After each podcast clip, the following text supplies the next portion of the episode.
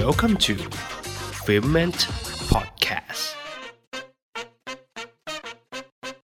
สวัสดีครับ ยินดีต้อนรับเข้าสู่รายการ f i l m e n t Podcast นะครับ และภาพยนตร์ที่เราจะพูดถึงกันในวันนี้ก็คือ How to ทิ้ง ทิ้งอย่างไรไม่ให้เหลือเธอ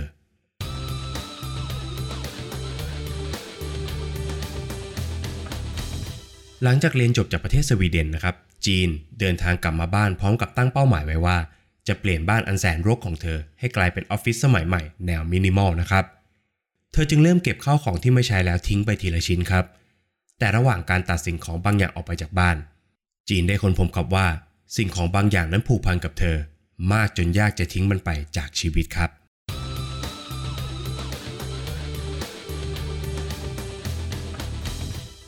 ภาพยนตร์เรื่องล่าสุดของผู้กำกับขวัญใจเด็กแนวอย่างเต๋อนวพลทำลงรัตนฤทธิ์นะครับ ที่หยิบเอาเรื่องราวของการจัดบ้านมาเล่าเป็นภาพยนตร์ ผู้ฟังทุกท่านคงมีคำถามใช่ไหมครับว่า แค่เรื่องราวของการจัดบ้านเนี่ยจะมีแง่มุมใดมาเล่าเป็นภาพยนตร์ความยาวกว่า 2 ชั่วโมงได้ครับ แต่คำถามนี้แหละครับที่เป็นจุดเด่นของภาพยนตร์เรื่องนี้ เพราะ How to ทิ้งเนี่ยได้เล่าเรื่องราวที่เรียบง่าย และดูจืดชืดอย่างการจัดบ้าน ให้ออกมาเป็นภาพยนตร์ที่มีมิติอย่างไม่น่าเชื่อนะครับโดยองค์ประกอบของเรื่องราวที่ยอดเยี่ยม รายละเอียดของสิ่งของที่น่าสนใจ และความสัมพันธ์ของตัวละครที่โดดเด่น อันเป็นแกนกลางสำคัญของเรื่องราวครับ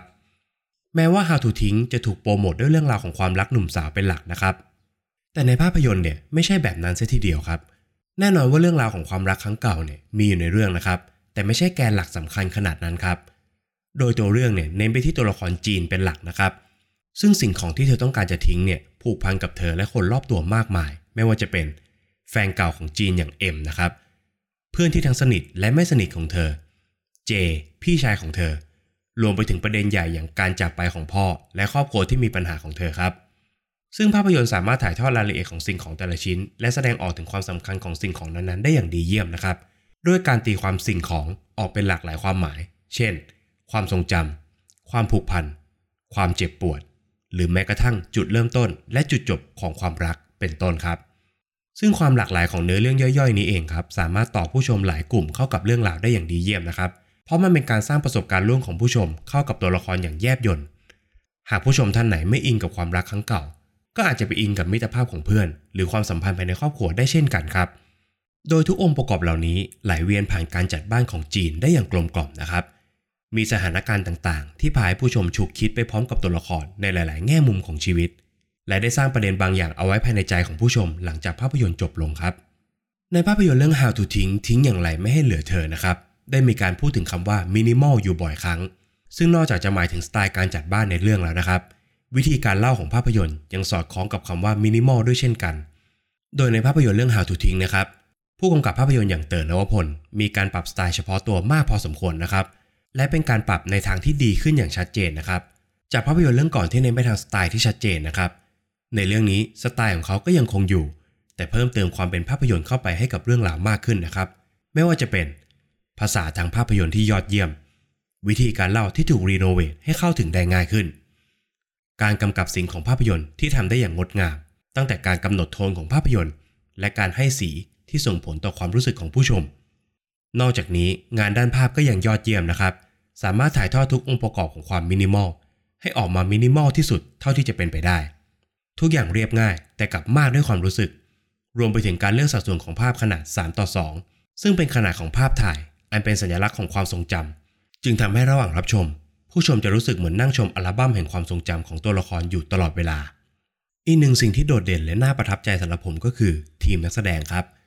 เริ่มตั้งแต่นักแสดงหลักของเรื่องอย่างออกแบบชุติมนซึ่งรับบทจีนนะครับ ด้วยความที่โครงหน้าของออกแบบมีความเฉพาะตัว เมื่ออยู่ในเฟรมของภาพยนตร์สไตล์เต๋อนวพลเนี่ยจึงยิ่งขับเน้นความเก๋ให้มากขึ้นเป็นทวีคูณนะครับ โดยนอกจากรูปลักษณ์และการแต่งตัวแล้วนะครับ การแสดงของเธอยังยอดเยี่ยมไร้ที่ติ แม้จะไม่ได้ใช้พลังเยอะเหมือนผลงานก่อนหน้าอย่างฉลาดเกมส์โกง แต่ในเรื่องนี้เธอแสดงออกน้อยแต่มีพลัง และเข้าถึงตัวละครจีนได้อย่างดีเยี่ยมครับ คนต่อมาคือซันนี่สุวรรณเมธานนท์นะครับกับบท M ซึ่งมาให้เห็นบนจอน้อยกว่าที่คิดนะครับ แต่ทุกครั้งที่มาก็ขโมยซีนได้อย่างโดดเด่น แต่ที่เซอร์ไพรส์สำหรับผมมากๆก็คือ 2 นักแสดงสมทบครับ ตั้งแต่พัดชากิจเจริญชัย ซึ่งรับบทเป็นพิงค์ก็ทำได้อย่างยอดเยี่ยม และเป็นหนึ่งในตัวละครสำคัญในการเดินเรื่องของภาพยนตร์นะครับ และที่เซอร์ไพรส์สุดๆก็คือฟ้าสริกาครับที่รับบทมี่ยอดเยี่ยมไร้ที่ติเลยนะครับ ฟ้ามีการแสดงที่เป็นธรรมชาติและมีเอกลักษณ์มากๆนะครับ และสามารถใช้เวลาบนจอของเธอได้อย่างคุ้มค่าจริง ๆ ครับ โดยรวมแล้วนะครับความรู้สึกที่ภาพยนตร์เรื่อง How to ทิ้งทิ้งอย่างไรไม่ให้เหลือเธอ ได้มอบให้กับผมเนี่ยยากที่จะบรรยายครับ ตัวเรื่องไม่ได้ทำให้ผมเนี่ยร้องไห้ฟูมฝ่ายนะครับ แต่กลับมอบความรู้สึกที่หน่วง ซึม และจุกกับประเด็นต่างๆ ของเรื่อง ซึ่งต้องยกความดีความชอบให้กับผู้กำกับภาพยนตร์อย่างเต๋อนวพลนะครับที่สามารถควบคุมมวลอารมณ์ของภาพยนตร์ได้เป็นอย่างดี และที่สำคัญนะครับ ภาพยนตร์เรื่อง How to ทิ้งได้ย้ำเตือนผู้ชมทุกท่านครับว่า สิ่งของต่างๆสำคัญกับตัวเราและคนรอบตัวมากกว่าที่เราคิดครับ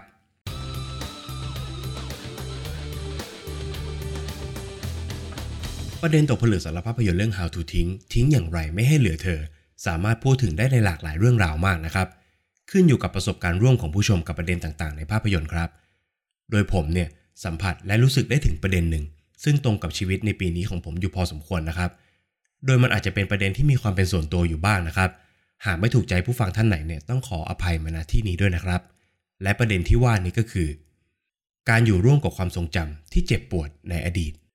ในปีที่ผ่านมานี้ครับ เป็นปีที่ผมได้พบกับความล้มเหลวด้านความสัมพันธ์ครับ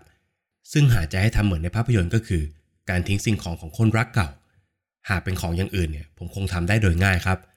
แต่หากของชิ้นนั้นคือเพจฟิเมนที่ใช้สำหรับเขียนรีวิวภาพยนตร์และอัดพอดแคสต์ที่ผู้ฟังทุกท่านกำลังฟังอยู่ตอนนี้แหละครับ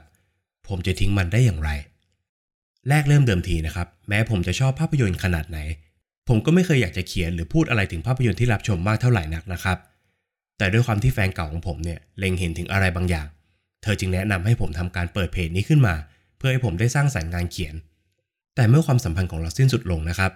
ผมเองได้หยุดงานเขียนในเพจไปพักใหญ่เลยครับ ด้วยความรู้สึกผิดจากความล้มเหลวด้านความรัก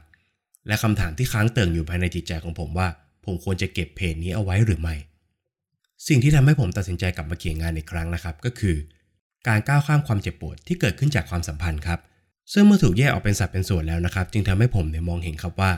เพจนี้เคยเป็นสิ่งดีๆที่เราสองคนเคยทำร่วมกันครับ และมันทำให้ผมเนี่ยพัฒนาตัวเองจากการเขียน มันจึงไม่มีเหตุผลเลยครับ ที่ผมจะต้องลดคุณค่าของตัวเอง และบั่นทอนความสามารถของตนเองลง เพียงเพราะรอยแผลในอดีตครับ การกลับมาเขียนงานในเพจนี้ได้เนี่ยจึงนับเป็นการก้าวข้ามช่วงเวลาหนึ่งของชีวิตของผมครับ และมันทำให้ผมเนี่ยเติบโตมากขึ้น หากมองในมุมมองของภาพยนตร์เรื่อง How to ทิ้งเพจนี้ก็คงเป็นสิ่งที่ผมเลือกจะเก็บเอาไว้ เพื่อระลึกถึงสิ่งดีๆ ที่เราเคยมีให้กันอยู่เสมอครับ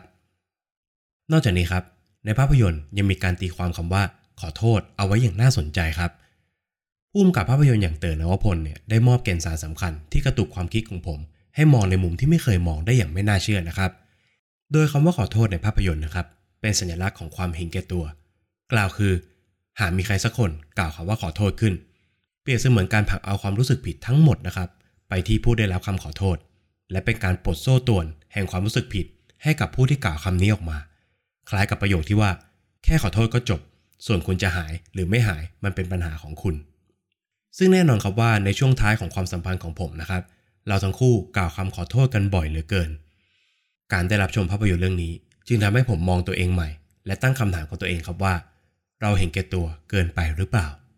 และสิ่งที่ผมอยากจะทำก็คือ เปลี่ยนจากคำขอโทษ เป็นคำขอบคุณแทนครับ ผมอยากจะขอขอบคุณช่วงเวลาดีๆ ที่เคยมีด้วยกัน ขอบคุณที่ทำให้เกิดเพจนี้ขึ้นมา และภาพยนตร์เรื่องนี้ครับทำให้ผมอยากจะบอกกับแฟนเก่าครับว่า ถึงเวลาต้องก้าวต่อไปแล้วครับ ผมเองเลือกจะก้าวเดินต่อไปแล้ว และจะพยายามพัฒนางานเขียนของตัวเองต่อไป เพื่อเป็นเครื่องพิสูจน์ครับว่า เราสามารถอยู่ร่วมกับความทรงจำอันเจ็บปวดได้ หากเราเข้าใจมันมากพอครับ